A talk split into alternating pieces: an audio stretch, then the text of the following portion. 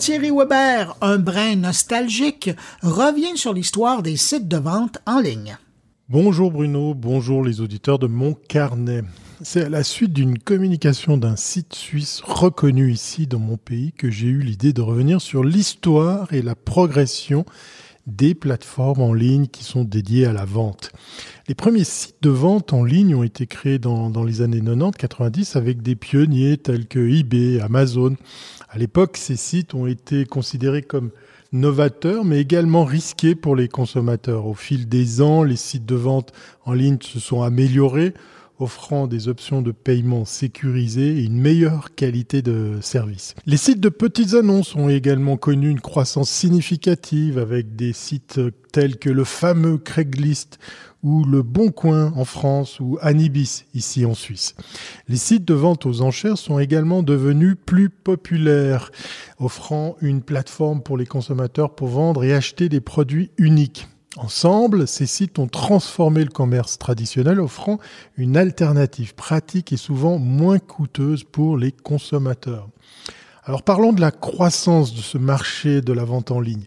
Euh, elle est en constante croissance. En hein. 2021, chiffres d'affaires, euh, le chiffre d'affaires mondial du commerce en ligne a atteint environ 4,2 billions de dollars, hein, 1000 milliards de dollars, hein, si jamais pour l'échelle de mesure selon les statistiques de Statista. La pandémie du Covid-19 a également stimulé la croissance. C'est pas une nouvelle, mais effectivement, la croissance du commerce électronique a explosé. Les consommateurs recherchant des alternatives plus sûres pour faire leurs achats ont été aussi euh, à la source de cette explication.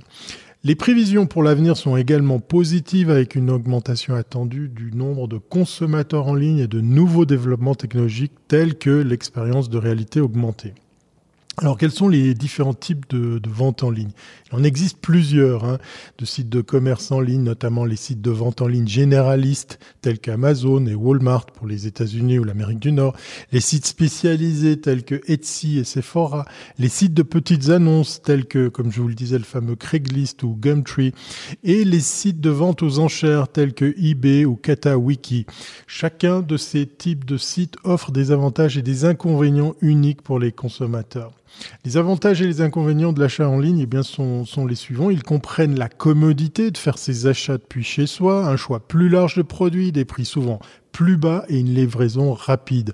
Cependant, il existe également des inconvénients, bah oui, forcément, tels que la difficulté de juger de la qualité des produits avant l'achat, les problèmes de sécurité liés au paiement en ligne et les retours souvent plus compliqués ou rendu plus compliqué. À propos des changements dans le comportement des consommateurs, eh bien, les consommateurs ont adopté une utilisation croissante de ces sites de vente en ligne avec une préférence accrue pour les achats en ligne plutôt que dans les magasins physiques. Les consommateurs recherchent également des options de livraison plus rapides et plus flexibles, ainsi qu'une expérience d'achat en ligne plus personnalisée. Les innovations technologiques ont considérablement influencé la croissance du commerce en ligne. Hein. Les développements tels que la réalité augmentée, la reconnaissance vocale et les chatbots ont permis aux entreprises de créer une expérience d'achat plus immersive et plus personnalisée pour les consommateurs. J'ai vu par exemple de très très beaux exemples dans le monde de l'optique où effectivement grâce à son smartphone ou sa webcam, vous pouvez imaginer faire pas mal de choses à distance sans devoir forcément vous déplacer. Les entreprises ont également dû s'adapter aux nouvelles technologies pour répondre aux attentes des consommateurs en matière de livraison rapide et de sécurité de paiement en ligne. Alors quels sont les défis pour les entreprises? Ben, les, entreprises en ligne doivent faire face à plusieurs de ces défis, notamment la concurrence féroce des sites de vente en ligne, les défis de la logistique et de la livraison, la protection des données personnelles, on le voit ici euh, avec l'exemple de l'Europe, euh, les données personnelles des clients et la confiance des consommateurs en matière de sécurité.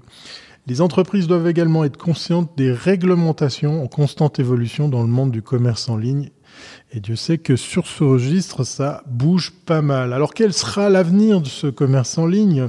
Mais par où va-t-il passer avec un intérêt exponentiel de plateformes asiatiques de recherche de prix au plus bas et de nouveaux acteurs très très compétitifs? Eh bien, il est difficile de lire dans la boule de cristal. Facebook, qui à l'époque avait monté presque de toutes pièces son marketplace, deviendrait-il le concurrent sérieux à des eBay ou à des Amazon avec son marketplace très très local et facile d'accès? Fonctionnalité et facilité sont rendez-vous sur le réseau de Zuckerberg, pendant que les acteurs suisses de la vente en ligne, de la petite annonce et de la vente aux enchères augmentent leurs tarifs comme pour combler un manque à gagner. Le célèbre et historique Ricardo.ch, oui oui c'est son nom, site de vente aux enchères, avait à l'époque bien résisté à l'avènement de eBay. eBay qui ne voyait en Suisse qu'une seule langue, l'allemand, et donc avait niaisé le public francophone et italophone, permettant ainsi à l'époque de renforcer la place dominante d'un Ricardo.ch.